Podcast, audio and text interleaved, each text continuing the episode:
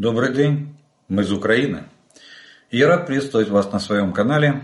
И как обычно мы начинаем с вами а, обзор оперативной обстановки за прошедшие сутки.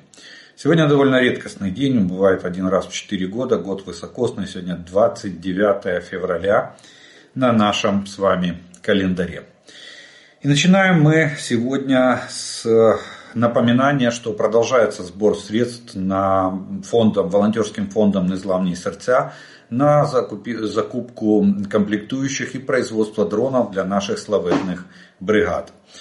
Я всегда, э, когда, когда говорю об этом напоминании, всегда есть материал, который э, необходим ну, и, фонд, и фонде, и я считаю, что надо до вас довести. Ребята подготовили сегодня в последний день месяца, подготовили отчет, видеоотчет, который вы сегодня увидите по той работе, которая проделана за февраль месяц. Сколько денег собрано, сколько комплектующих закуплено, сколько произведено дронов и сколько передано нашим славетным бригадам. Поэтому э, смотрите, наслаждайтесь результатами вашей доброты и вашей поддержки для вооруженных сил Украины, для сил обороны Украины, потому что не только армейцам достаются эти дроны, но и Нацгвардии, и национальной полиции, и пограничникам, всем, кто принимает участие в борьбе за независимость и территориальную целостность нашего, нашей страны, нашей Родины. А мы с вами, э, поэтому я вас э, продолжаю призывать, донатьте кто сколько может. Не надо ни от кого никаких э, подвигов. Если есть возможность, задонатьте. Сколько можете, столько и задонатьте. Все пойдет на фронт, все пойдет в общую копилку нашей с вами перемоги в этой кровавой войне. Ну и наш девиз «Дроны как патроны, их много не бывает». Смотрите і наслаждайтесь. Не забувайте донатити.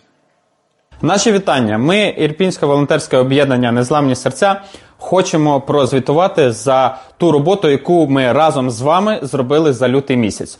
Тож, е, ми передали цього місяця 228 дронів, що загалом складає цифру 628 дронів. Також ми зібрали. Трохи менше 3 мільйонів гривень, що також запуститься в роботу та закупівлю нових запчастей. Також хочемо сказати е, з приводу наших розробок, так як ми анонсували е, на початку місяця, що ми розробляємо більші дрони для виконання е, інших е, завдань. Е, тож, е, перша партія вже готова до передачі, ми її передамо трошки згодом. Також Розробляємо більший дрон та систему скиду, яка також буде допомагати нашим військовим виконувати бойові задачі.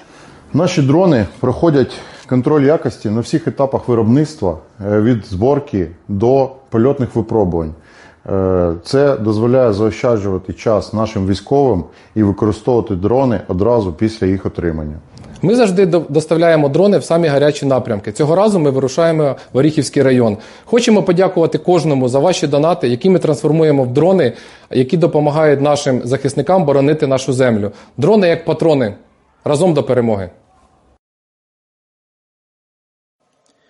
Ну а мы с вами начинаем э, оперативную обстановку, которая произошла на, за прошедшие сутки. Но начнем, как обычно, только не с ночи, а с сегодняшнего утра.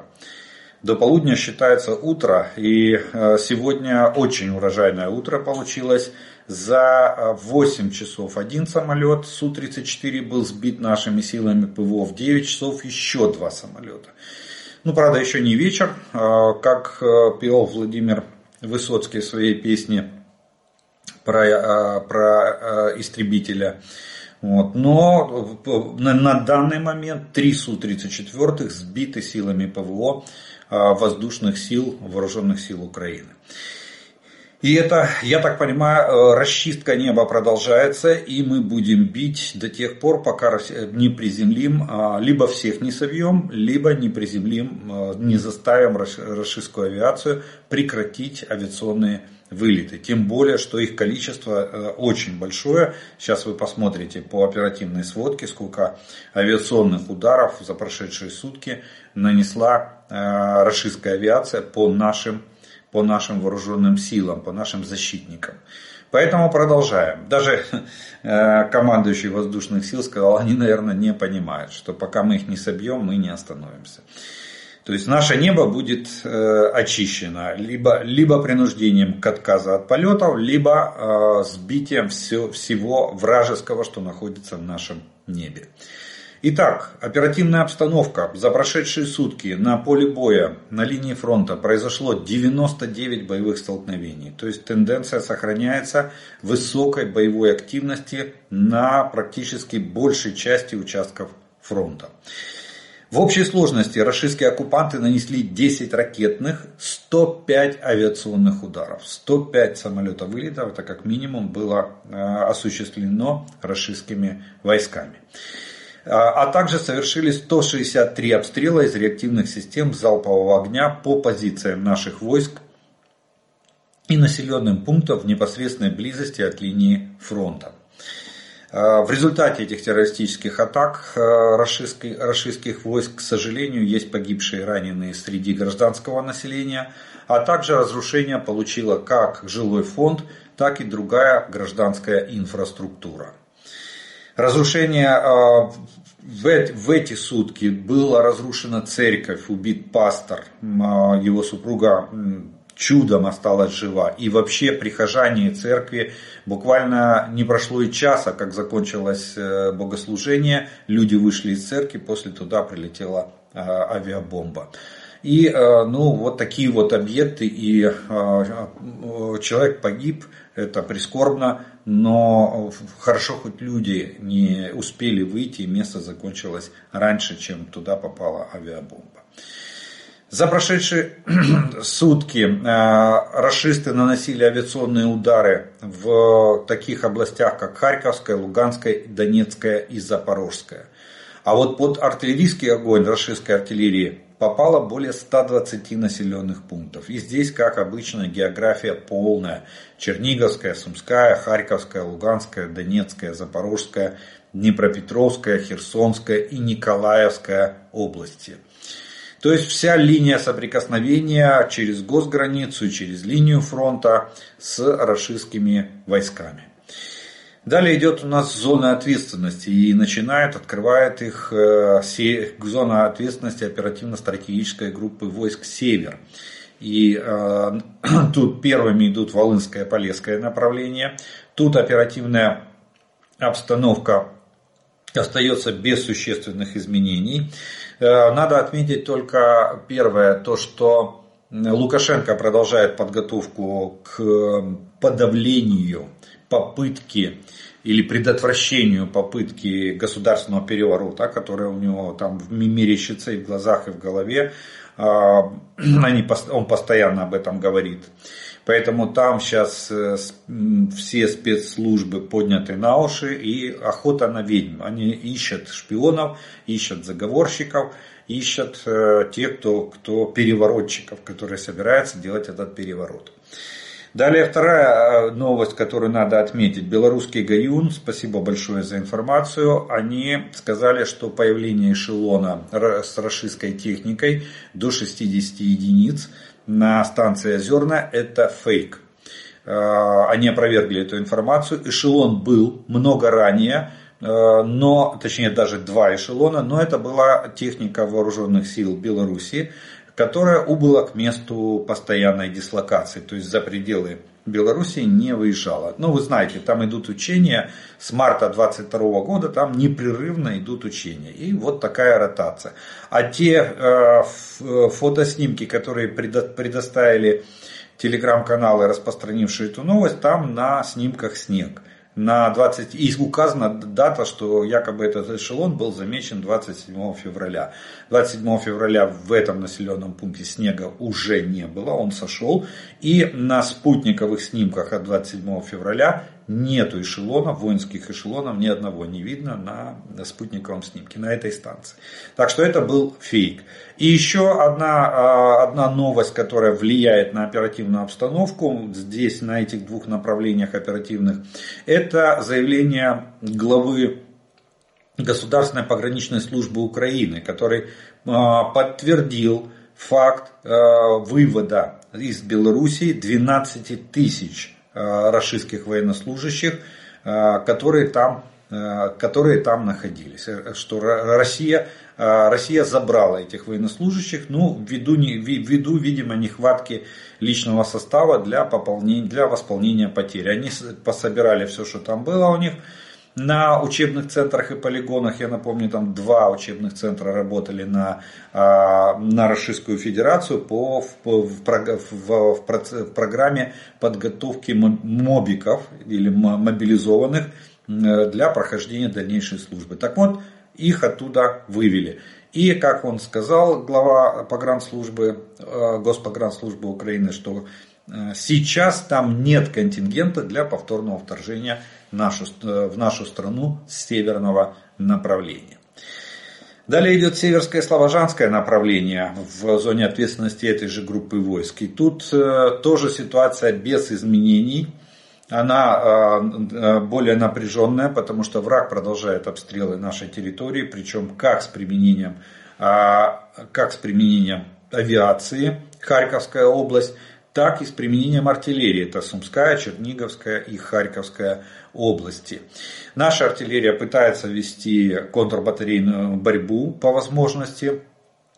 Также враг пытается предпринимать диверсионно-разведывательную деятельность, мы стараемся проводить контрдиверсионно-разведывательную деятельность. Ну и обе стороны а, укрепляют государственную границу а, в инженерном отношении, создавая или превращая ее в, зону, в линию обороны.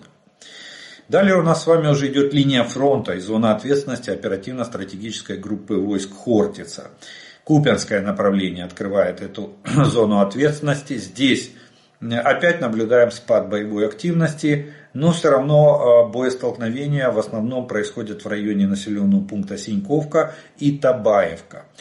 Опять откладываем. Сегодня, э, правда, еще не, не, не конец недели, но только четверг. Э, но тем не менее, Э, две атаки, всего лишь две атаки была предпринята вражескими войсками на наши позиции, ни одна из которых не увенчалась успехом. Врага, э, мы отбили, наши войска отбили эти атаки, и враг, понеся потери, отошел на исходные рубежи. Далее у нас идет лиманское направление. Здесь наоборот выросла боевая активность и расширилась зона, зона активности российских войск. И боевые столкновения в основном точились в районе Терны, Ямполевка и Белогоровка. 12 а, раз противник пытался атаковать наши позиции, все 12 раз э, были безуспешными для врага. Понеся потери, враг вернулся на исходные рубежи. Линия фронта на Лиманском направлении осталась без изменений. Бахмутское направление. Тут очень, э, несмотря на то, что количество атак за прошедшие сутки снизилось, 9 э, раз всего противник пытался атаковать на наши, наши позиции, но э, в районе Ивановская и Клещивка идут самые ожесточенные бои. Вот Ивановская под, ну, видимо, Видимо, стоит задача захватить, э, захватить Ивановское для того, чтобы двинуться вдоль дороги на, э, вдоль дороги на Часов Яр, чтобы зайти э, с юго-востока на, на сам Часов Яр. По Часовому Яру наносится очень много авиационных ударов.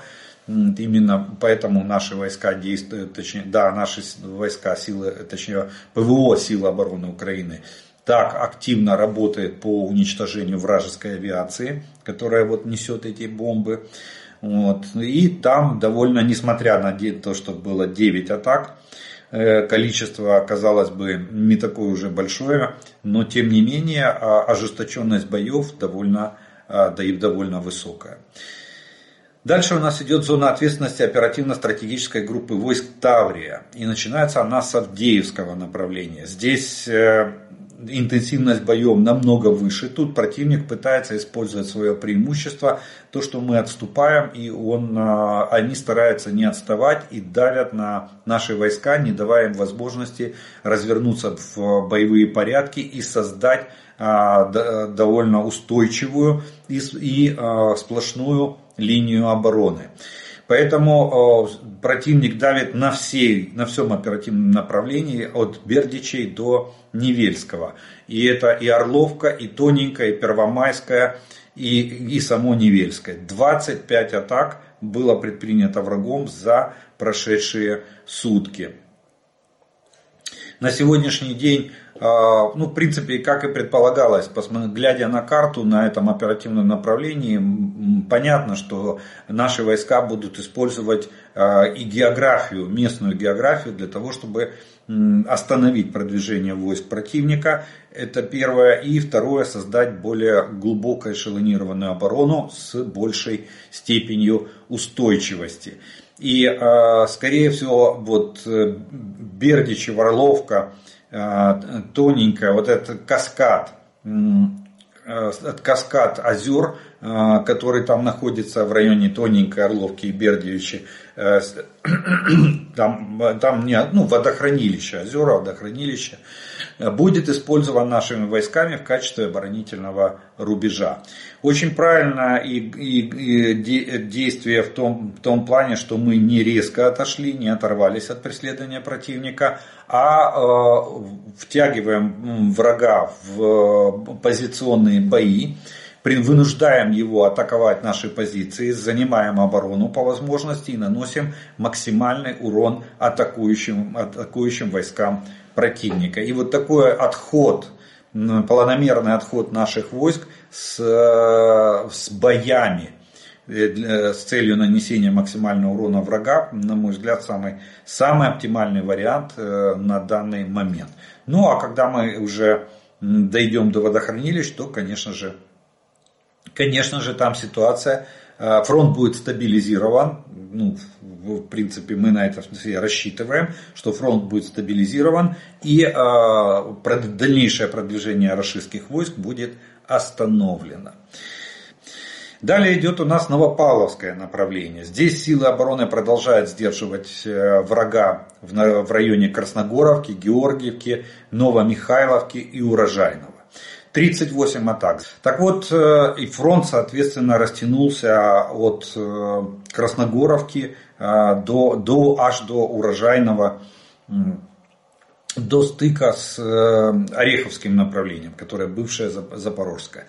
Так вот, здесь 38 атак было предпринято российскими войсками с, с целью с целью продавить нашу оборону или прорвать нашу оборону, но ни одна из атак не увенчалась успехом. И вот здесь, э, кстати, вот здесь третья штурмовая бригада наша э, выбила оккупантов из Красногоровки. Это та Красногоровка, которая недалеко от Маринки, то есть на, в, Донецкой, в Донецкой области. И а, на, накануне, предыдущие сутки, российские войска сделали несколько таких накатов, волновых накатов на этот населенный пункт, и им удалось э, войти, э, им удалось войти в город а, ну, в населенный пункт Красногоровка. Э, третья штурмовая бригада провела такую операцию, когда бойцы двух батальонов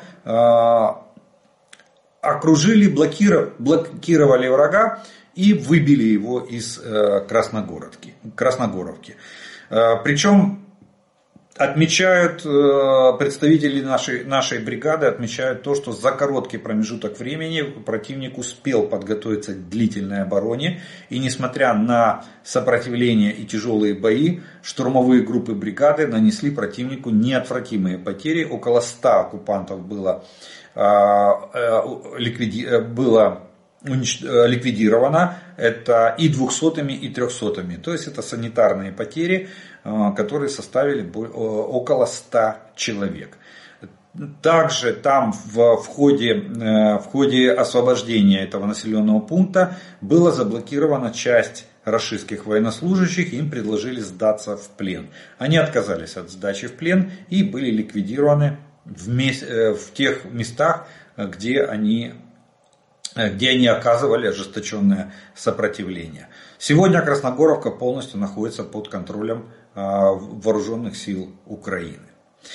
Далее у нас идет Ореховское направление. Здесь э, силы обороны отразили атаку противника в районе Работиного. Там очень ожесточенные идут боевые столкновения. Но враг предпринимает очень большие усилия, прикладывает для того, чтобы срезать наш вот этот Работинский плацдарм. На рубеже Работина-Вербовое они пытаются его срезать и выровнять линию фронта, а заодно и восстановить линию так называемую линию Суровикина. Наши войска продолжают удерживать этот плацдарм. Да, очень тяжелые бои в районе Работина, но пока что линия фронта стоит. Мы отбиваемся, все атаки отбитые вражеские. Вот, и э, стараемся нанести максимальный э, урон э, вражеским войскам. Фактически перемалываем там мясорубка, перемалываем российские войска, которые пытаются атаковать наши позиции. А Работинский плацдарм продолжает обороняться и сражаться. И остается у нас зона ответственности оперативно-стратегической группы войск Одесса, Херсонское направление. Здесь, несмотря на значительные потери, враг к сожалению, продолжает попытки выбить наши подразделения с занимаемых позиций. Так, за прошедшие сутки э, противник совершил 4 штурма наших позиций, э, но, в принципе, ни один из этих штурмов не увенчался успехом. Понеся потери, враг отступил на исходные рубежи. А плацдарм продолжает обороняться, продолжает наращивать свои усилия и э, продолжает наносить врагу такой довольно ощутимый, э, довольно ощутимый урон.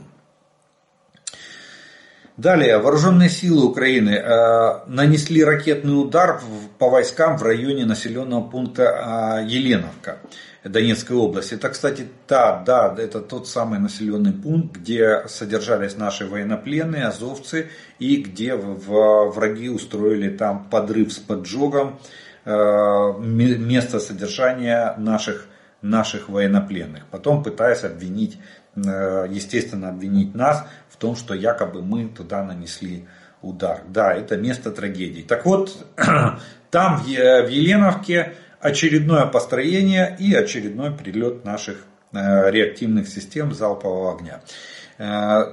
Проводили награждение, проводили построение, как всегда приехал большой начальник, ну а это как Чернобаевка, я уже смотрю. У них эти построения а, в, в зоне досягаемости наших огневых средств, это просто уже становится хорошей, для нас хорошей традицией. Они строятся, мы их уничтожаем. Так вот, по, в результате удара по вот этой по, по подразделениям, которые там выстроились, 19 погибших, это сходу сразу, том числе заместитель командира а, бригады там погиб, которую, которую там награждали. Кстати, если я не ошибаюсь, 155-я там, это морская пехота Дальнего, с Дальнего Востока бригада. Э, ну, я не знаю уже, кем она укомплектована, потому что это, скорее всего, уже второй, если не третий состав этой бригады. Ее уже громили неоднократно на линии фронта. 12 раненых, э, и в том числе командир бригады. Зам командира бригады погиб, а командир бригады ранен.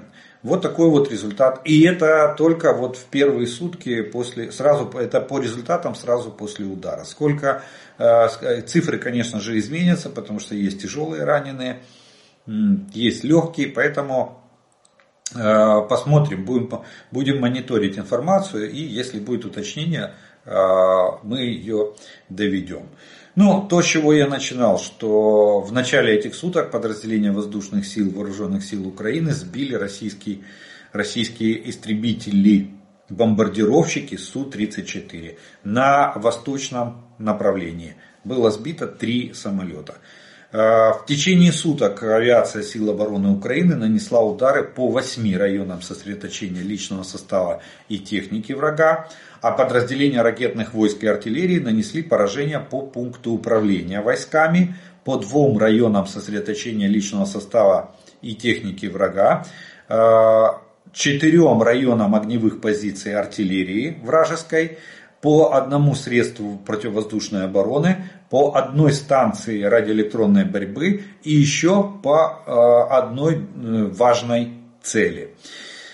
В общей сложности за прошедшие сутки общие потери вражеских войск составили в личном составе 1150 расистских оккупантов.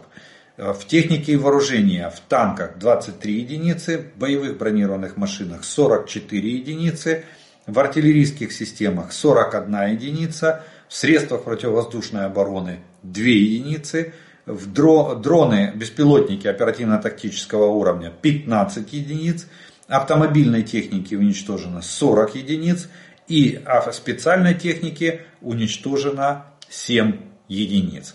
Вот такие вот потери понес враг за прошедшие сутки на всех оперативных направлениях и на линии фронта от Сватова до Олешек.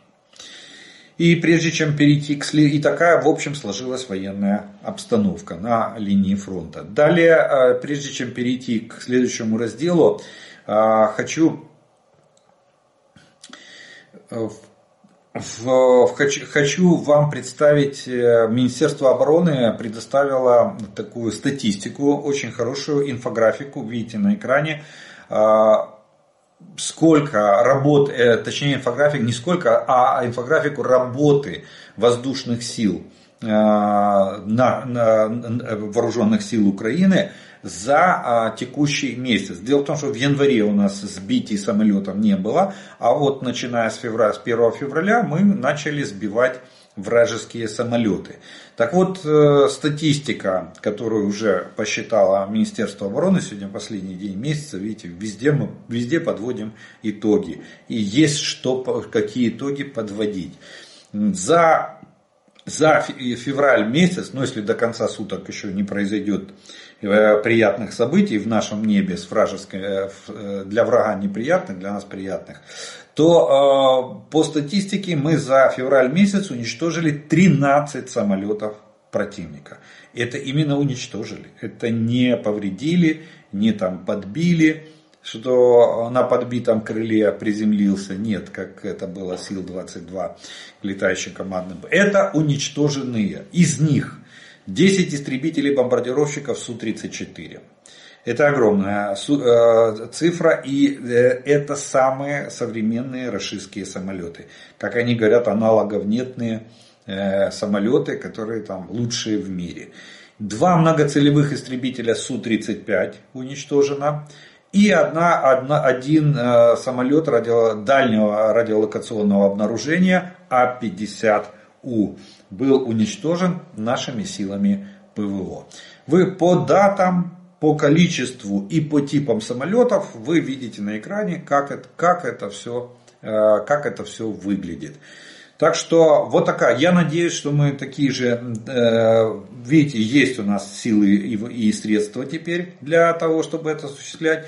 И я думаю, что такая работа по расчистке нашего неба продолжится. Как я уже говорил ранее в сегодняшнем выпуске, что, я так понимаю, настроены бить либо пока они перестанут летать, либо пока мы не выбьем все, что находится в нашем небе. А вот теперь мы поговорим немного с вами, скажем, пару слов о военно-политической обстановке, которая происходит в мире, э, э, в нашей стране, э, в Украине и вокруг нас. Ну, какая-то новая волна миротворцев, вот так в кавычках я бы сказал, появилась, вокруг, поднимается вокруг нашей страны. И тут китайский представитель, ну, такая незапланированная поездка президента в Саудовскую Аравию, э, в которой за день до него побывали представители э, Российской Федерации, глава Госдумы, один, Абрамович там опять засветился, большой э, большой любитель переговорного процесса, судя по Стамбулу, между Украиной и Россией.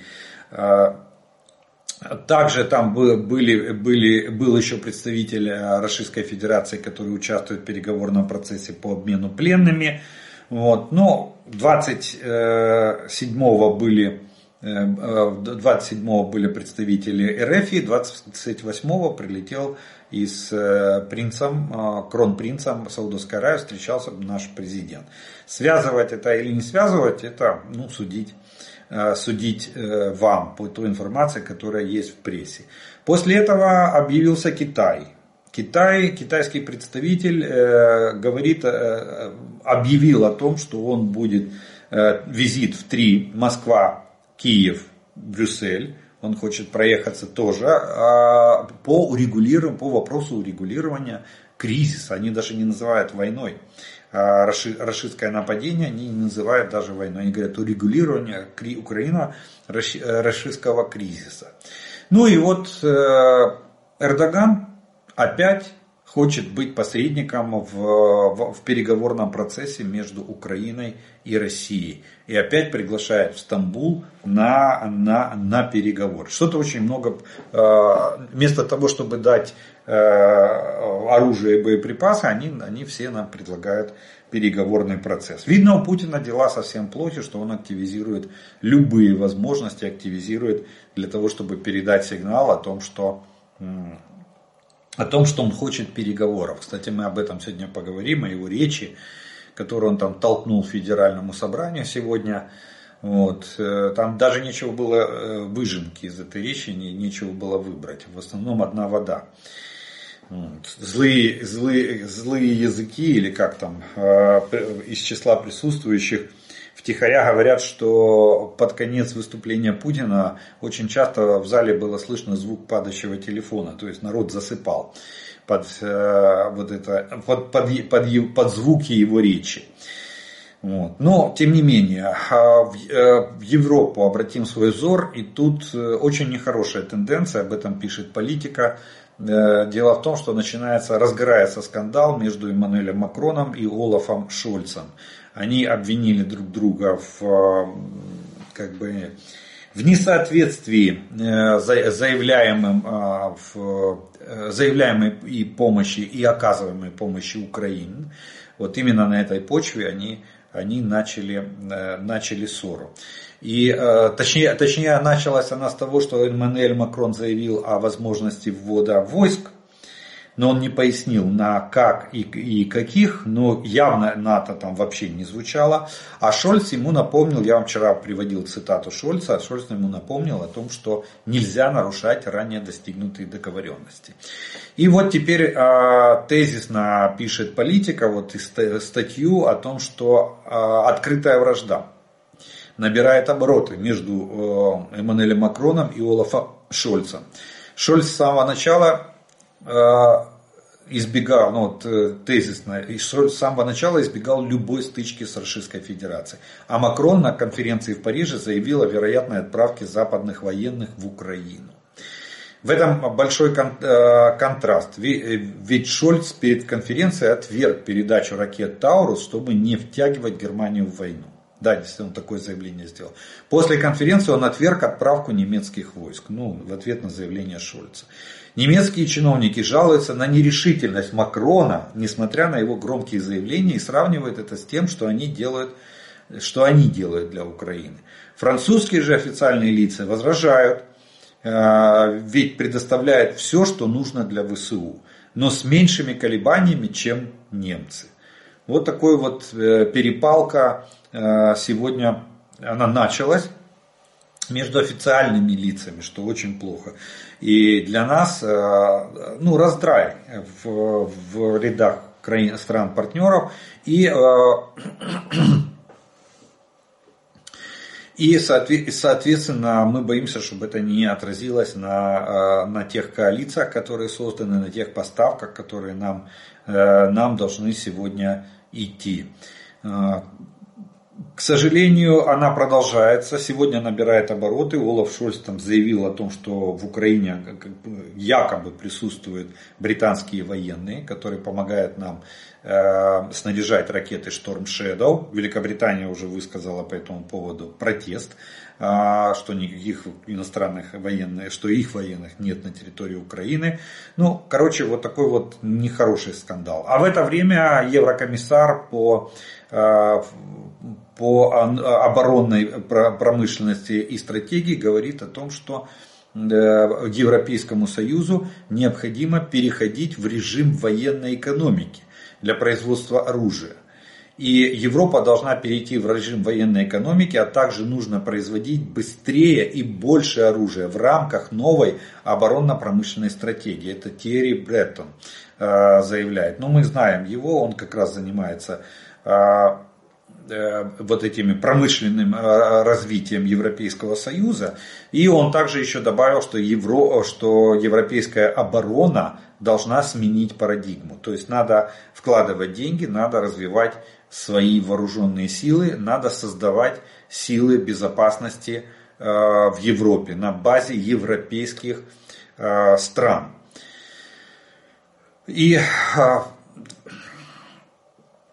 а, за, а в это время за океаном Дональд Трамп разворачивает свою бурную политическую деятельность, еще даже не являясь кандидатом в э, президенты Соединенных Штатов, потому что идет праймерис, еще партия не голосовала о том, чтобы его выдвинуть кандидатом от республиканской партии. Но он, тем не менее, уже начинает активную внешнеполитическую деятельность. Внутри политическую он уже практически, э, ну я бы так сказал, обуздал он очень сильно влияет на внутриполитическую повестку дня в Соединенных Штатах, что даже президент Байден не смог а, убедить спикера Нижней Палаты Конгресса поставить на голосование вопрос о выделении помощи Украине, Израилю и Тайваню. И сейчас Трамп а, объявил, что на следующей неделе он должен встретиться с а, премьер-министром Венгрии Виктором Орбаном. И э, об этом пишет издание Bloomberg. И также издание отмечает, что Трамп все больше оказывает свое влияние на внешнюю политику в ходе предвыборной кампании. То есть фактически, еще будучи, будучи никем, только э, пытаясь выиграть праймерис, в республиканской партии он уже фактически занимается вопросами внешней и внутренней политики Соединенных Штатов. То есть рулит пытается рулить страной. Я вам скажу, что неплохо у них получается. Они хотят, э, я так понимаю, хотят сверить стрелки, потому что Трамп э, одним из вопросов своей предвыборной кампании хочет это разрешение, опять же, нашего кризиса. Он тоже не, не называет это войной. Он говорит, а, точнее нет, он называет это войной. Он говорит, что он ее закончит за один день он э, заставит прекратить огонь и посадит за стол переговоров. Фактически выполнит просьбу Путина э, застолбить за ним, за Путиным, те территории, которые Российская Федерация сегодня оккупировала в Украине. Вот такая вот. Ну а мы знаем, что Орбан недавно встречался с э, главой офиса президента Ермаком и тоже предлагал свои посреднические услуги Э, в решении кризиса, э, в разрешении кризиса, который идет, э, точнее, урегулировании нашей войны между, после нападения России на нашу страну. Так что вот такая вот ситуация. Посмотрим, посмотрим что, о чем договорится Трамп и Орбан. Далее, ну вот теперь речь Путина. Речь, конечно же, там скажу так, что не очень даже не очень впечатлила э, речь, потому что многие вопросы вообще не поднимались, а из того, что сказал Путин, Путин махал ядерной дубиной. Самый главный э, лейтмотив речи, у нас есть ядерное оружие, мы можем нанести удар в любую точку, куда хотите, туда и нанесем удар. Вот примерно в таком контексте звучало. А, Путин заявил в своей речи из таких э, главных тезисов, боевые возможности вооруженных сил РФ увеличились многократно, вооруженные силы РФ уверенно наступают по целому ряду направлений, это относительно войны. Он считает, что, опять же считает, что операция идет, э, ну про операцию не упоминал как таковую, а что все идет по плану, Видите, у него все идет по плану. Дальше. Стратегические ядерные силы РФ находятся в в состоянии полной готовности. А, ну, понятно, это к нанесению ядерных ударов. Тут можно смело добавлять, потому что ну, это их основная задача. А, и а, он похвастался тем, что они уже применяли первое, применяли ударный гиперзвуковой комплекс морского базирования «Циркон». Это гиперзвуковая ракета, да, действительно морского базирования, но, как оказалось на практике, Циркон повторил ту же судьбу, которую повторил э, кинжал. Может быть, она и ну, специалисты э, разберут э, по, по деталькам. И может быть она, как и кинжал, набирает гиперскорость на отдельных участках траектории. Может быть. Но, тем не менее, ее прекрасно сбивает комплекс Patriot. У нас, да, она применялась, и да, у нас есть сбитая ракета, где мы собрали и сейчас изучаем ее обломки. Вот. Э, а, а я вам скажу так, что гиперзвуковые ракеты Patriot не сбивает. Нет такой возможности. Он сбивает только сверхзвуковые ракеты. Так что это очередной, очередной оказался а, пшик, я не знаю чем. Ну, это как, как раньше Путин мультики показывал 7 лет пока они не появились. Кстати, он продолжил. Э, он еще заявил, что комплекс «Сармат» поставлен в войска Российской Федерации. Мы скоро его продемонстрируем. Так они дважды его уже демонстрировали. Комплекс «Сармат» еще не прошел государственное испытание. Там под большим вопросом, да, они его приняли на вооружение, но это не проблема подписать указ и на бумаге принять на вооружение. Но этого ракета «Сармат» э, на сегодняшний день два раза осуществила запуск. То есть два раза она была запущена. Первый раз для того, чтобы проверить, полетит, не полетит. Второй раз, кстати, был неудачный. Первый был удачный, она полетела, то есть задача пуска была выполнена, а второй раз он был неудачный, она э, упала. Э, но при этом Путин говорит, что его уже поставляют в войска. Хотя ракеты к этому комплексу делаются лабораторно, штучно для проведения э, испытательных пусков. То есть испытаний государственных еще не было. Но тем не менее он уже пугает, что комплекс поставлен войска. Ну вот машет ядерной дубиной.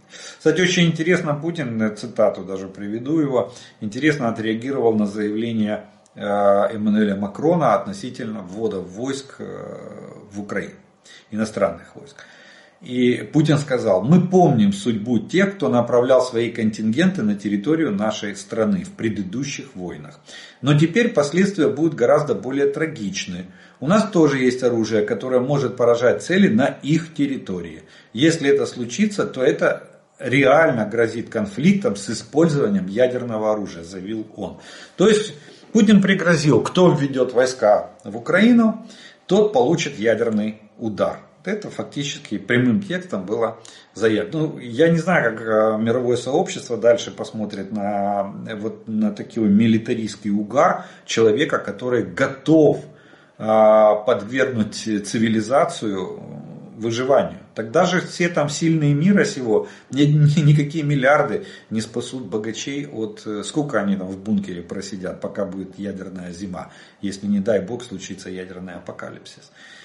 И потом 160 лет они просидят, период полураспада урана, когда в два раза снизится радиация. Или, ну, непонятно. Я, я, я веду к тому, что неужели в мире э, вот эти все Э, можно влаться, не понимая, что вот это безумие надо останавливать, иначе оно дальше может зайти слишком далеко. У него полномочия никто не отменял, и черный чемоданчик у него рядом с ним. Да, их там два, один для дерьма, а второй с красной кнопкой.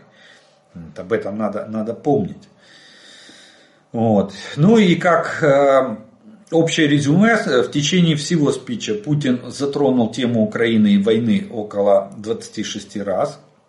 Он говорил о войне против Украины, пригрозил НАТО ядерной ударом, ну вот то, что я вам сказал, в случае размещения э, э, войск на территории, их войск на территории нашей страны. А также говорил о падении рождаемости и бедности.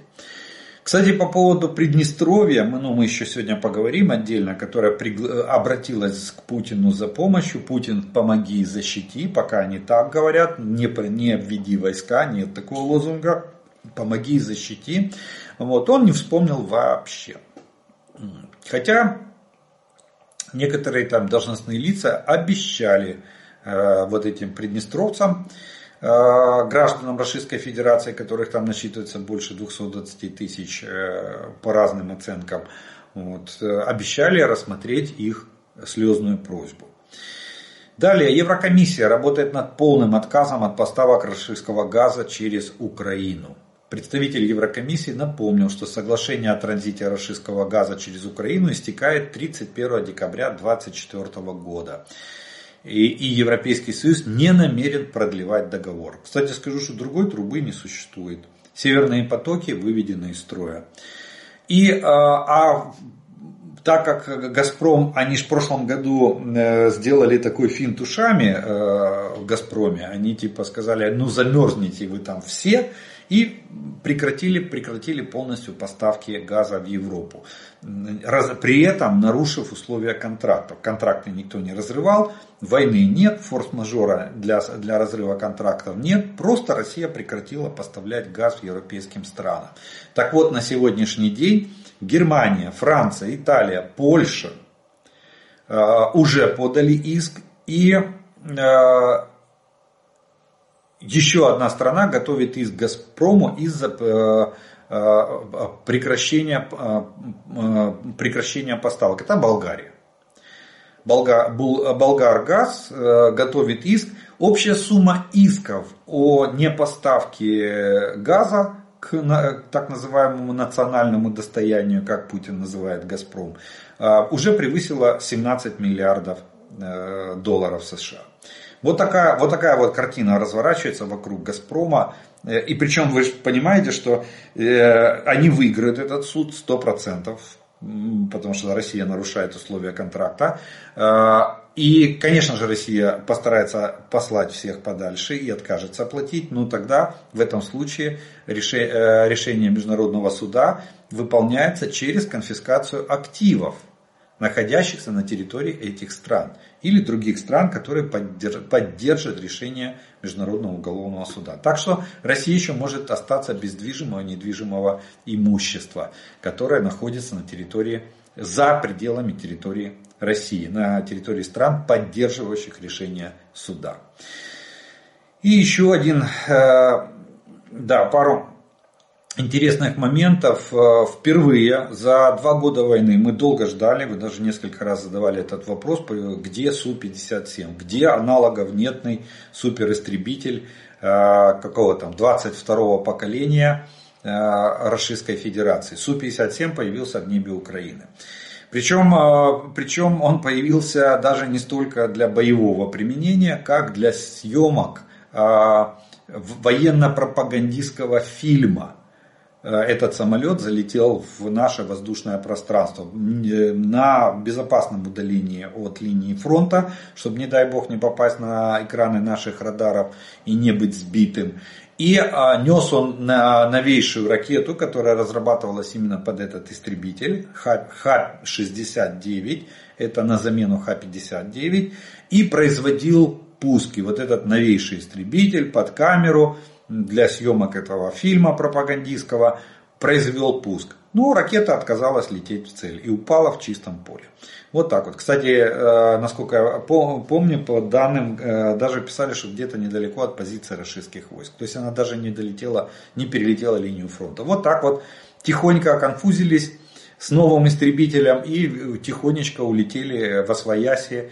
Не знаю, будет он появляться еще в нашем небе или нет, думаю, что нет.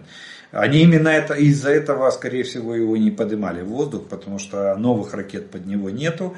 Их, э, если и сделали, то не серийно, несколько штук для, для показухи. Вот. А старый он применять, скорее всего, не может.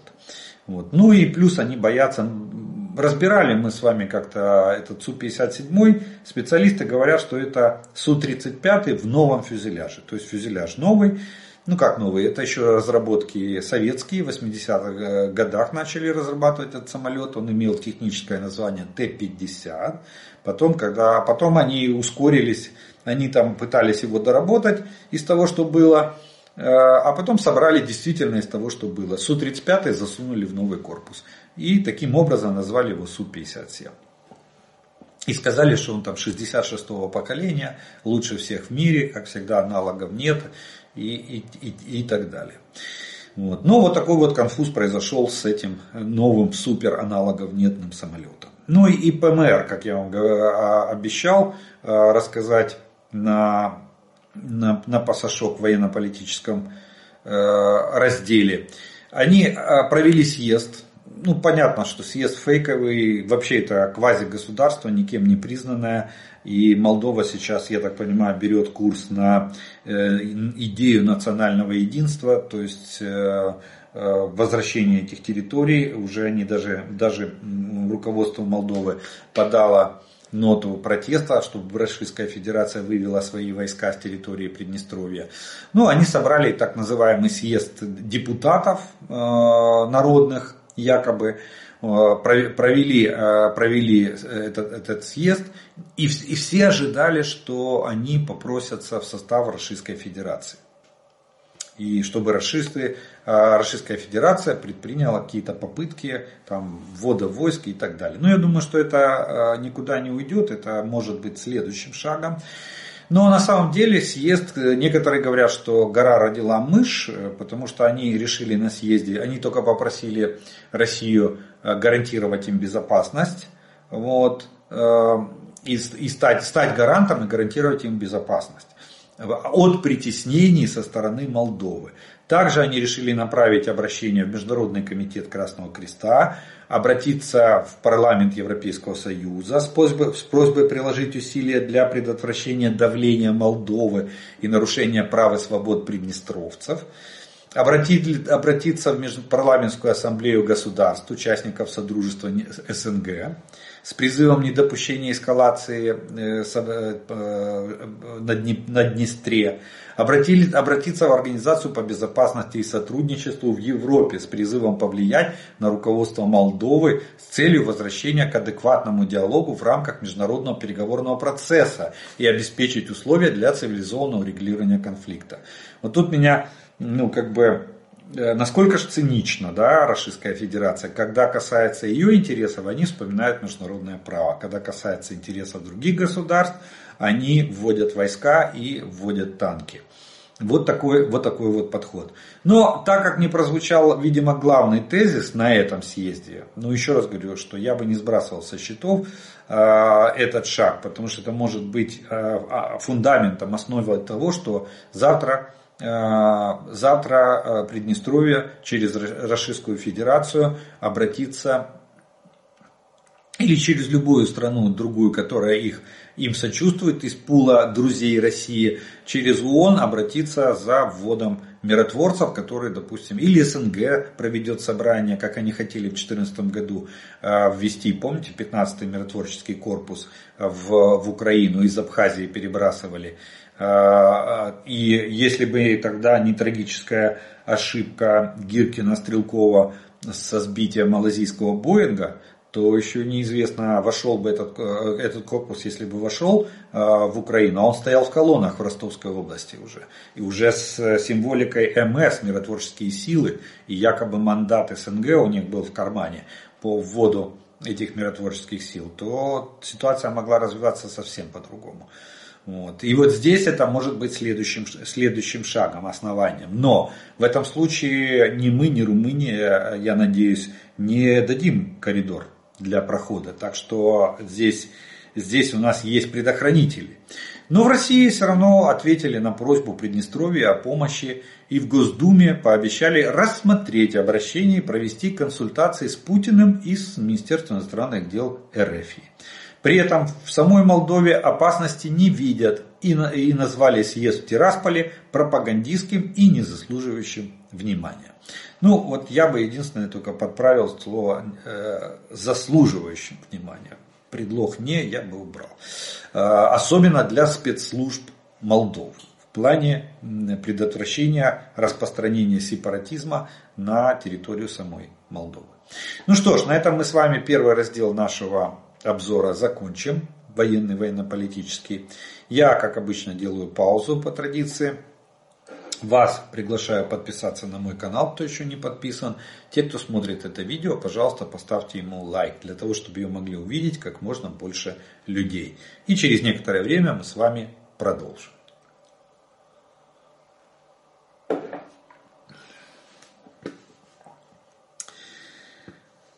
А продолжим мы с вами, как обычно, ответами на вопросы, те, которые вы задали к предыдущим видео. И первый вопрос сегодняшнего дня будет следующий. Почему вы не, э, не говорите о 4,2 миллиарда долларов, которые есть у Белого дома для Украины? А потому что об этом, об этом молчит сам Белый дом.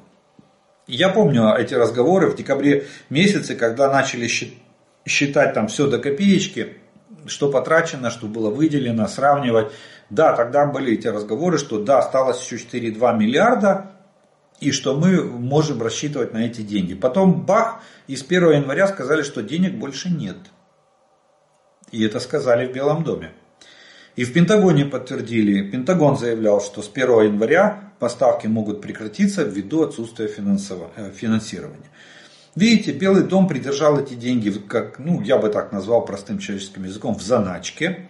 А сейчас, когда они поняли, что ситуация критическая, что уже два месяца они бьются, аки горлица, и ничего не могут сделать с маговцами и трампистами, которые жестко заблокировали э, выделение нам финансов, на военно-техническую помощь, они решили достать э, вот эту заначку, и э, это, кстати, возобновляемая, как я понял, э, сумма, то есть ее надо будет потом вернуть Пентагону, но тем не менее на эту сумму президент Соединенных Штатов может принять решение о поставках техники и вооружений или военно-технического имущества, скажем, скажем так.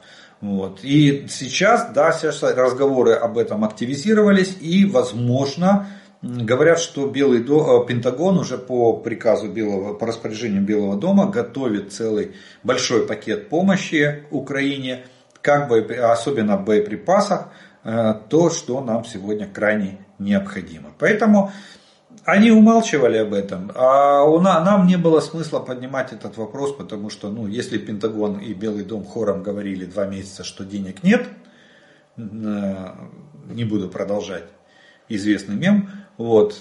А сейчас они, они вспомнили, ой, так у нас еще есть 4,2 миллиарда. Вот мы ожидаем. Они хозяева денег, понимаете, и они ими распоряжаются. Поэтому мы просто ждем их решения и ждем э, помощи, именно военно-технической помощи от Соединенных Штатов Америки. Е, прошу надати відповідь на питання. Рашка зараз об'явить Придністров'я е, своєю територією, чи зможе тоді вона розмістити там свої С-300 та Іскандери та обстрілювати звідти Одесу і всюди, куди тільки дістане, а також запускати шахеди або працювати авіацію з того боку. Дякую. Сразу скажу ні, не зможе. Даже если они предпримут этот политический шаг, начнут протягивать это, там, резолюции через Совбез ООН. Слава богу, не только у Российской Федерации есть право вето, есть у других стран, в том числе и Соединенных Штатов, э, есть право вето в Радбезе ООН. Я думаю, что никто не даст им протянуть эту резолюцию. О, там, а резолюция должна будет звучать э, о э, там, предоставлении коридора. Ну и ни мы, ни Румыния коридора такой не предоставим. Поэтому ничего из того, что вы перечислили, появиться на территории Приднестровья никак не может. А вот, допустим, если Молд... правительство Молдовы официально обратится, допустим, к Украине, к нам и к Румынии с просьбой помочь, оказать им военной, военную помощь в плане разоружения незаконных вооруженных формирований на территории на территории Приднестровья и блокирование э, иностранных войск на территории Приднестровья. А это же территория Молдовы.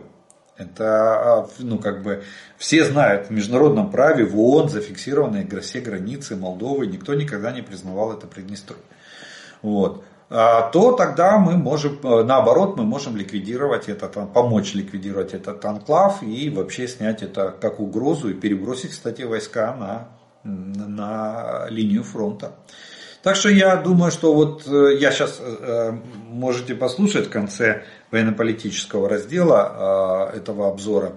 Я рассказал, что как отреагировала Госдума. Они сказали, что они будут консультироваться с Путиным и с МИДом российским вот, относительно этого вопроса просьбы о помощи со стороны Приднестровья. Но я не думаю, что Россия сегодня готова на какие-то шаги с конфронтацией. Э, с, с раскачиванием этой темы, темы, потому что, еще раз повторюсь, анклав, Приднестровье это анклав. И попасть на территорию Приднестровья расисты могут только через либо нашу территорию, либо румынскую. Румыния член НАТО, понятно, надо вступать в войну со всем НАТО.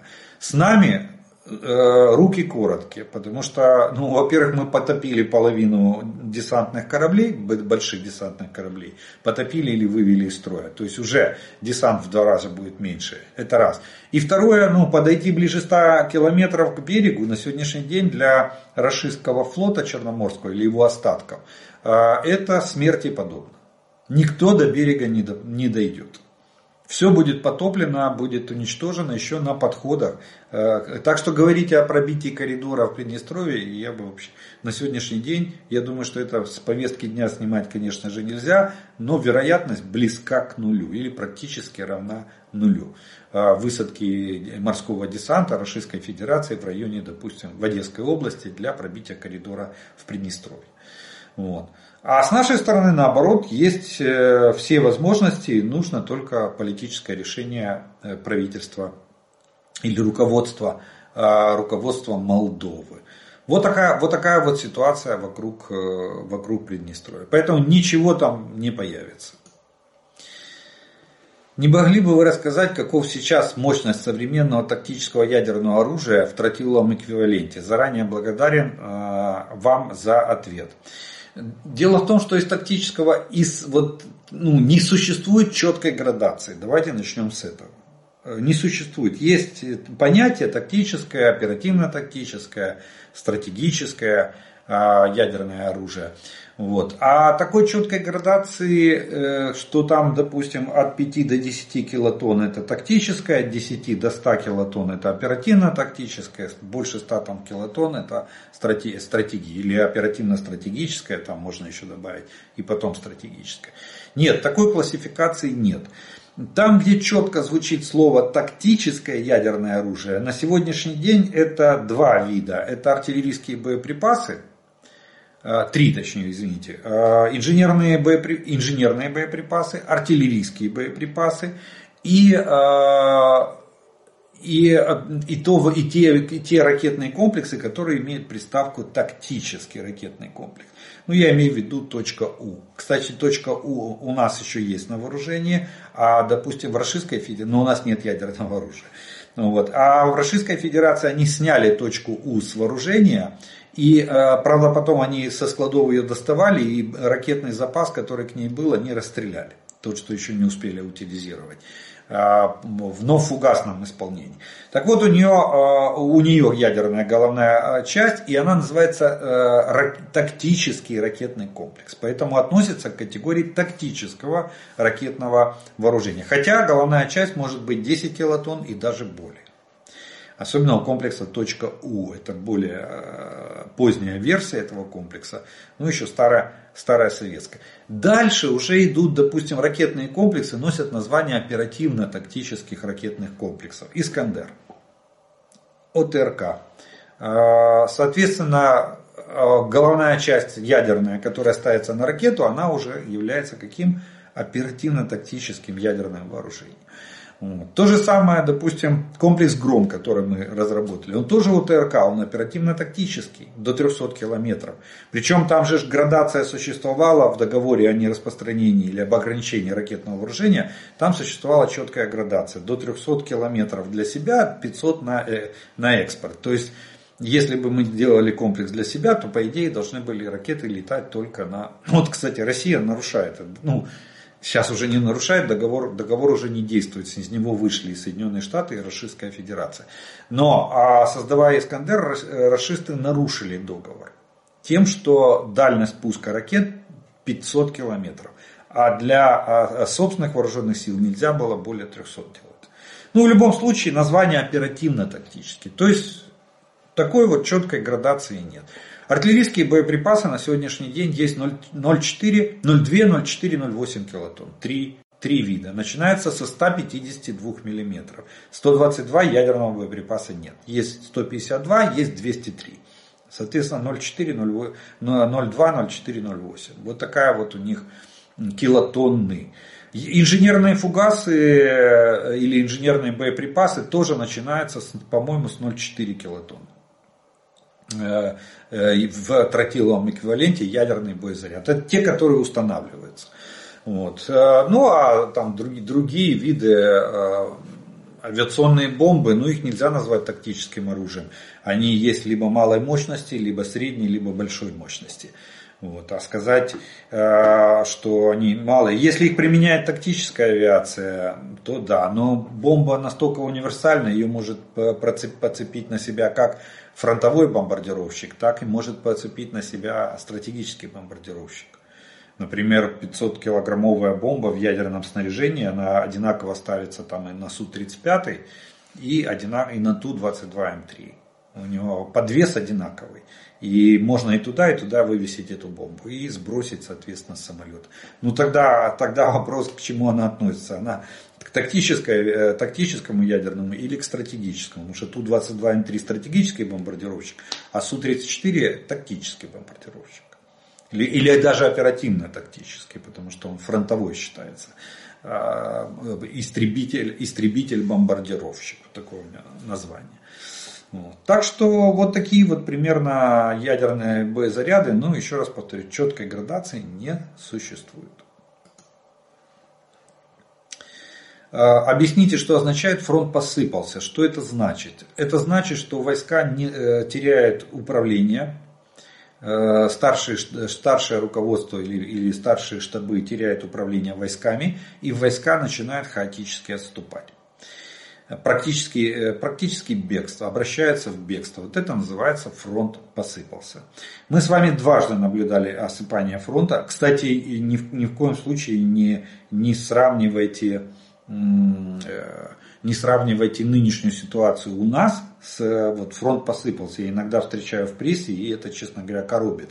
Потому что нет, мы ведем, мы ведем планомерный отход Э, без потери управления войсками и э, плановый отход с а, ожесточенным сопротивлением, с оборонительными боями мы отходим на более выгодные позиции. Это не посыпался фронт. И даже, даже уход из Авдеевки это, это не посыпался фронт, поэтому не, не, не путайте. Фронт посыпался, это Харьковская операция. Когда вот у россиян посыпался а, фронт, они побежали, и мы, э, мы шли э, в наступление на глубину э, возможности наших войск. Когда войска растянулись настолько глубоко или далеко на большие расстояния, что грозило потерей управления войсками, тогда мы остановились и начали формировать линию фронта, начали занимать оборону. Посыпался фронт, это Херсонская операция, когда рашистские войска в, практически мы не успевали их догнать. Оставляли правобережье Херсона, правую, правую половину Херсонской области. Вот это посыпался фронт. Когда войска, теряя управление, отходят. И то на, Харьковской операции там полностью подходит под это определение. А вот Херсонская операция, там она даже не совсем подходит под это определение, потому что там потери управления войсками со стороны расистского командования не было. Они отходили планомерно. Но вот такой отход можно назвать а, обрушением фронта. Что они встали и ушли. Быстро, быстро ушли. Вот. Так что вот что, такое, вот что такое фронт посыпался. А у нас идет плановый, плановый отход на более выгодные позиции с боями, изнуряющими противника. Вот я бы так это сформулював з точки зрения воєнної науки. Якщо з Америкою печаль, в кавичках, то які ваші подальші прогнози про хід війни? війни? Я думаю, что в принципе прогнозы не такие мрачные как вот чувствуется в вашем вопросе. Нет, Европа сегодня определяется и старается перехватить пальму первенства. Да, я понимаю, что на первых порах от Европы таких объемов поставок, как может осуществить э, э, э, Соединенные Штаты, не будет, но постепенно Европа выровняется. И смотрите, они сейчас по дронам очень хорошо нам помогают. Начинается, они боеприпасы ищут. Вот первый месяц они сейчас дают нам 170 тысяч потом должны подойти 800 тысяч боеприпасов, так что я думаю наладить. Потом Европа хочет уже увеличивать свои объемы производства и нам с этого будут поставлять боеприпасы.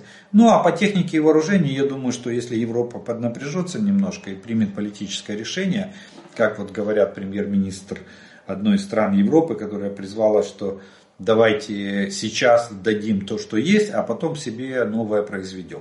Э, я думаю, что такое, к такому решению все равно придут и будут нам поставлять. Поэтому э, этот год будет оборонительный. Сейчас идет проседание из-за выпадения из обоймы Соединенных Штатов. Ну, у меня, честно говоря, в отношении США пессимистический прогноз, э, настрой. Я думаю, что они выпадут они сейчас вот 4,2 миллиарда, если используют для оказания нам военно-технической помощи, им низкий поклон и огромная благодарность будет за это. Но думаю, что Белый дом сегодня настолько слаб, что вряд ли они преодолеют э, препятствия, которые ставят маговцы, трамписты э, в плане принятия закона. А уже в ноябре месяце нам этот закон будет до одного, до одного места, скорее всего, потому что к тому времени Европа должна полностью взять на себя обеспечение наших вооруженных сил.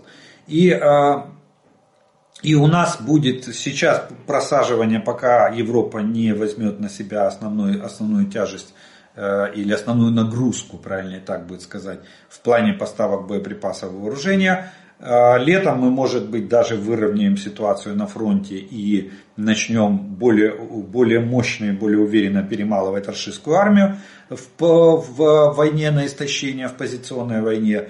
Ну, а там, глядишь, э, к осени, может быть, что-то и определится, может быть, даже сформируем какую-то гвардию наступления и попробуем что-то из наступательных, контрнаступательных операций. Или, допустим, из позиционной перейдем в активную оборону с рейдовыми действиями на допустим, тактическую или даже оперативно-тактическую глубину обороны противника. Вот э, я, я вижу так. У меня такой довольно довольно оптимистичный взгляд. Сейчас очень тяжело, сейчас надо пере, пере, э, пересидеть или пере, перебороть вот эту, вот эту трудность э, перехода поставок или пере, переориентации поставок с э, Соединенных Штатов на европейские страны, на страны-партнеры.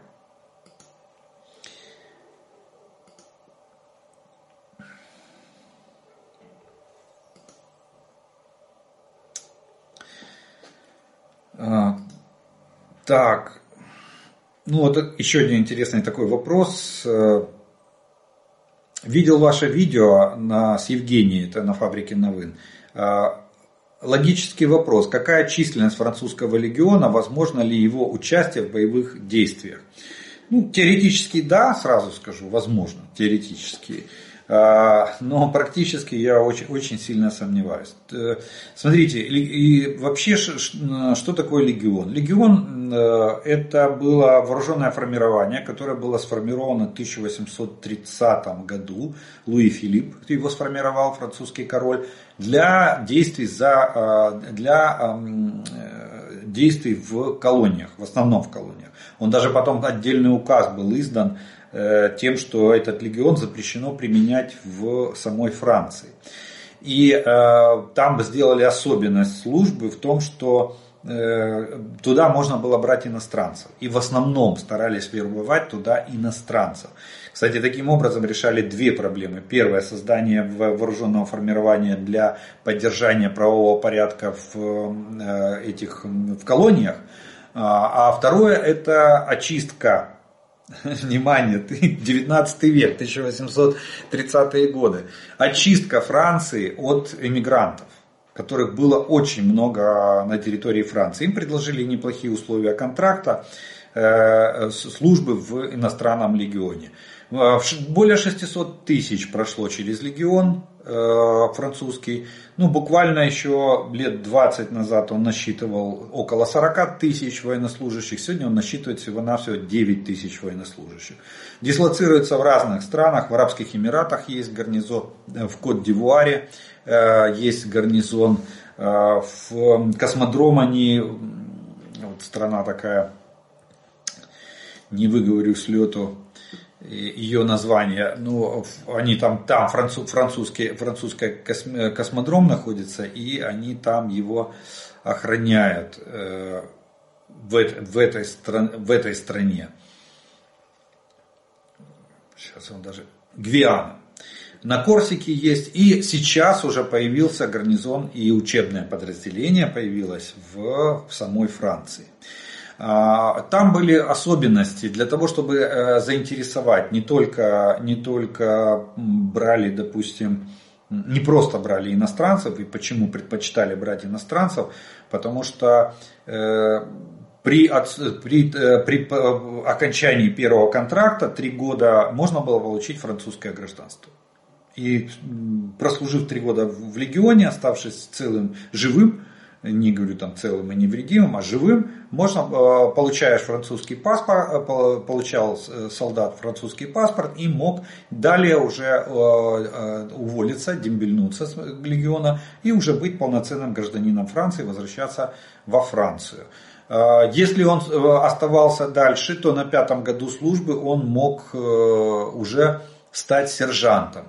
Ну а для того, чтобы стать офицером, надо было поступать отдельно в военную школу. Кстати, после Второй мировой войны основную массу офицеров э, французского легиона составляли немцы. И даже и солдаты тоже очень многие записались, и процент э, немцев был огромный, просто огромный в иностранном французском легионе. А сейчас э, немцы составляют не более 2% от числа от общего числа легионеров. Ну, их осталось всего-навсего 9, 9 тысяч. Мне как-то посчастливилось, э, мы были на экскурсии в городе Каркасон, э, и рано утром выходили, и пробежку молодые солдаты, э, курс молодого бойца, молодые солдаты, утренняя пробежка, ну как обычно, брюки, брюки ботинки, форма номер два. Только не с голым торсом, а в этих, в майках и, э, и в беретах они почему-то были. И э, с ними два сержанта. Там рота бежала так под человек 50, наверное, учебная. Э, і два сержанта, і ми чуємо рідну мову. Оказалось, хлопці, один був з Полтави, а второй з Сум. Они отслужили контракт на тот момент. Это, это было лет 5 или 6 назад. Они отслужили полный контракт в, в иностранном легионе, получили французское гражданство и вот э, дальше продолжили службу уже сержантами в учебном подразделении именно вот этого иностранного легиона или французского легиона, как его называют. Правильно, иностранный легион. Вот. Так что вот такая вот, э, вот такая вот краткая справка. Э, последнее время, вот уже в 20 веке, после, особенно после Второй мировой войны, после создания э, ООН, подразделения иностранного легиона использовались Францией в качестве, миротворческих, в качестве войск, которые принимали участие в миротворческих миссиях ООН, а также в военных миссиях НАТО. Помните, когда создавались многонациональные коалиции по там, война в Персидском заливе, допустим. Там вот э, французский легион тоже принимал участие от имени, ну это Франция предоставила свои войска для участия там, в многонациональной коалиции э, войск НАТО. В Боснии, в Косово, в Афганистане. Э, Все там везде участвовало от имени Франции был Франция, точнее, предоставляла свои войска в виде подразделений э, э, иностранного легиона. Вот. Так что вот такая вот история начинается с 1830 года. Так, далее.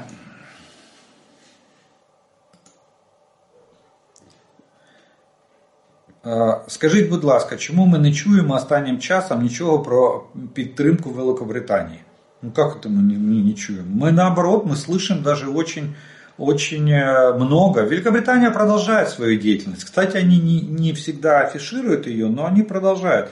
Ракеты Storm Shadow есть? Есть. Мы их применяем? Применяем. Это британская ракета, они нам предоставляют. Э, британцы сейчас предоставили нам э, Switchblade. Британцы предоставили нам дроны Black, Black Hawk, э, вот эти маленькие мини-дроны. Британцы в этом году обязались э, обучить еще 10 тысяч наших военнослужащих. Сейчас Британия решает вопрос поставок нам боеприпасов, в том числе, э, как и другие страны, пытаются они искать, искать боеприпасы. Поэтому нет, Британия очень сильно нам помогает. И просто они, они не афишируют. Вот я вам приводил пример они полная противоположность Германии.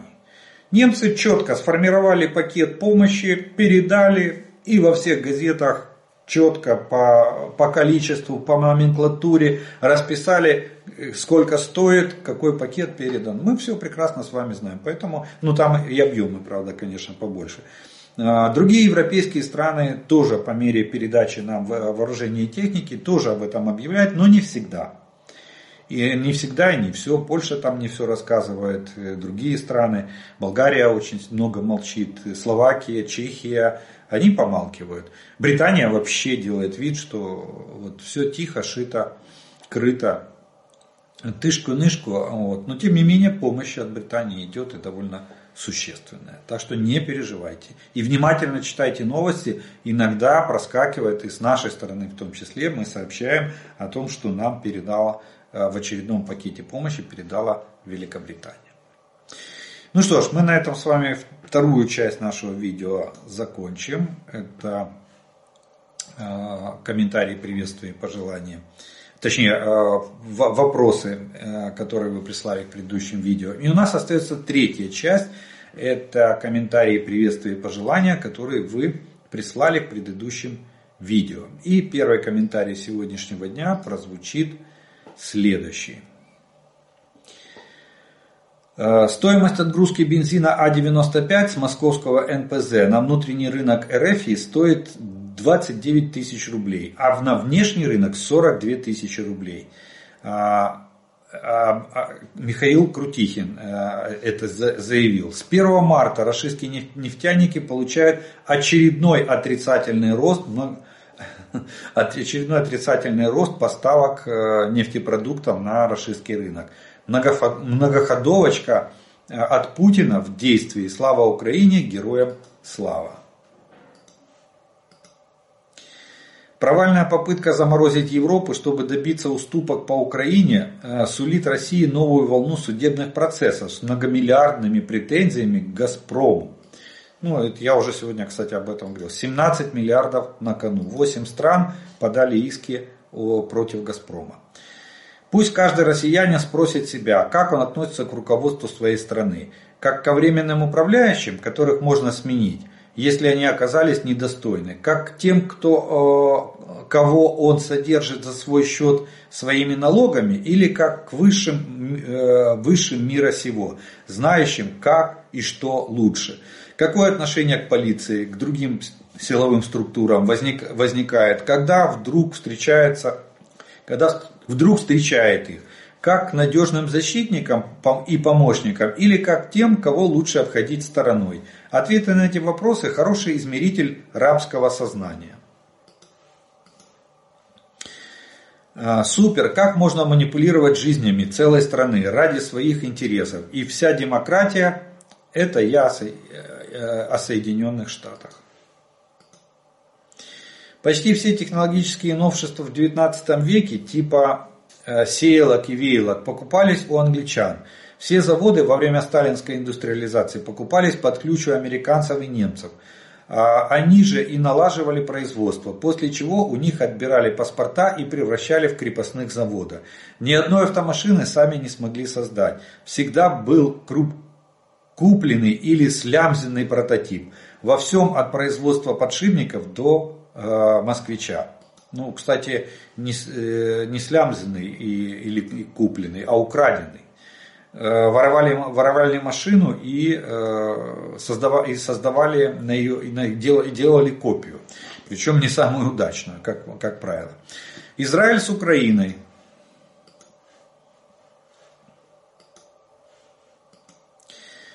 Макрон заявлял правильно, умница. Это пример того, как надо еще больше напускать туман войны. Пример стратегической неопределенности. Россия всегда несет э, бред сивой кобылы, применение ядерного оружия, война в космосе и прочее. Бред. А НАТО изначально сами себе нарисовали красные линии и их придерживаются. Однако и ПСО, так и ПСО для обеих сторон противостояние.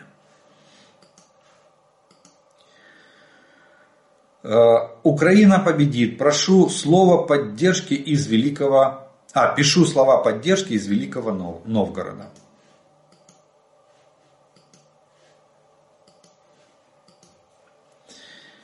Одеса вітає. Дякую за ефір. Слава Україні. Слава Україні! Героям слава! Стосовно виходу Великобританії головною причиною Брексіта була Неконтрольована міграція. Жодна країна не в змозі переварити таку кількість мігрантів і мати звичайні державні установи на рівні. Нам же, нам же прийде модель Норвегії, яка, яка лише частково є частиною ЄС і не позбулася свого суверенітету. Також Данія лише частково співпрацює з Європейським Союзом. Взагалі багато країн залишили свою валюту. Не це, не це є головною біллю Європейського Союзу. А от неконтрольоване переселення певних небажаних небажаних лиць, так, це можна відмовлятися. Не можна відмовлятися від власного контролю над міграцією та фінансовими інститутами. З іноземними військами не так все просто. Зроблена заяву, а там нехай думають на Росії. Будуть війська, не будуть. Якщо будуть, то за яких обставин? Ну, тоже правильно. Из последних новостей последние корейские снаряды не просто ужасного исполнения, брак там, там просто не комплект. Из рекламаций и рекламации давать некому. Ким Чен Ин провернул выгодную сделку. По иранским баллистическим ракетам ракеты то есть, есть, а пусковых установок ноль. Пане Олеже, для вступу в Європейський Союз мало інтеграції законодавчої бази України. Треба якось інтегрувати нашу совкову ментальність. Слава Україні! Героям слава! Не поспоришь. Уточните, Макрон вроде уже отменил свое вето на закупку вооружений в третьих странах. Да, да, отменил, это правда. Так Орбан еще сказал, что не хотел бы иметь границу с Россией и что уже был у них печальный опыт. Ну, говорить можно одно, а делать совсем другое. А разве переход на евро является обязательным условием для членства в Европейском Союзе? Ведь такой, э, ведь такой старый член, как Дания, не собирается, по крайней мере пока, отказываться от датской кроны. И вопрос о выходе страны из Евросоюза для большинства датчан на повестке дня не стоит. И из Брюсселя не слышно требования отказа Дании от своей национальной валюты. Но они проводили такую политику ранее. Они настаивали на том, чтобы перейти на евро. Туз, тис, тисен так, э, тысячу благодарностей, шведский язык. Ага, вот теперь будем знать. Спасибо за...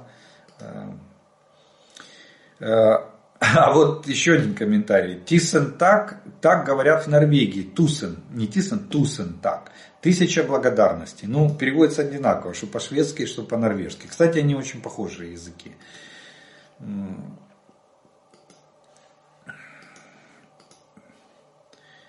Ми з України разом до перемоги. Величезна подяка нашим воїнам.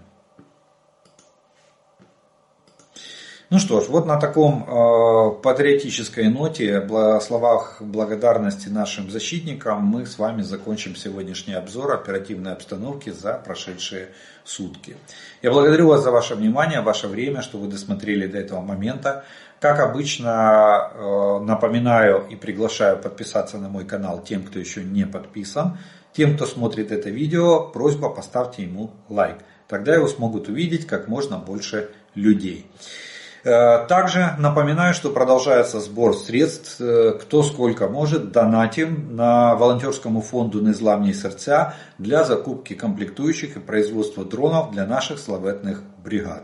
Реквизиты фонда вы найдете в описании к этому видео. Кстати, они есть всегда в описании э, видео, моих авторских видео на моем канале. И вы можете, э, даже когда я не напоминаю об этом, не говорю, вы можете спокойно по этим реквизитам перечислить донаты. От себя добавлю слова благодарности спонсорам и тем, кто помогает моему каналу. Ну а ми з вами продовжуємо вірити в силу оборони України. Перемога наша, слава Україні!